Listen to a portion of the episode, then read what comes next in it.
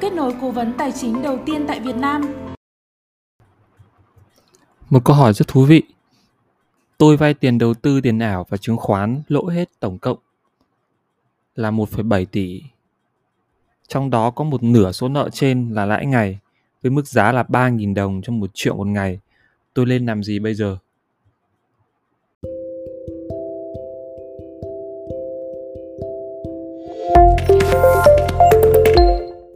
Nexus, ứng dụng kết nối cố vấn tài chính đầu tiên tại Việt Nam.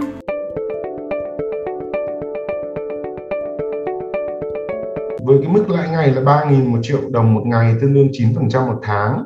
À, bạn nợ tỷ 7 tương đương là một nửa trong số đó là lãi 9% một tháng tức là một tháng bạn đã mất 72 triệu đồng tiền lãi.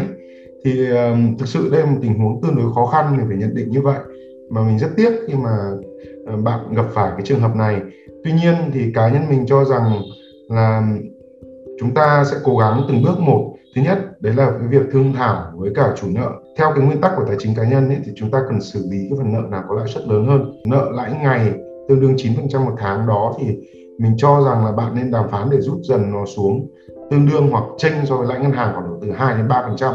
Đấy là cái mức mà người ta có thể đi huy động được. Trong trường hợp mà người nợ mất khả năng thanh toán chủ nợ cũng sẽ gặp rắc rối rất là lớn. Do vậy thì ở đây chúng ta vẫn đang có được một cái vị thế nhất định để đàm phán với chủ nợ. Đương nhiên, điều đó rất khó, nhưng mà mình chỉ có thể tư vấn rằng là bạn cần đàm phán với chủ nợ thứ nhất giảm thời gian vay ra, và từ thời điểm nào thì bắt đầu là cho giảm toàn bộ lãi hoặc là thu lãi theo ngân hàng cộng trừ một biên độ nhất định vừa phải theo năm.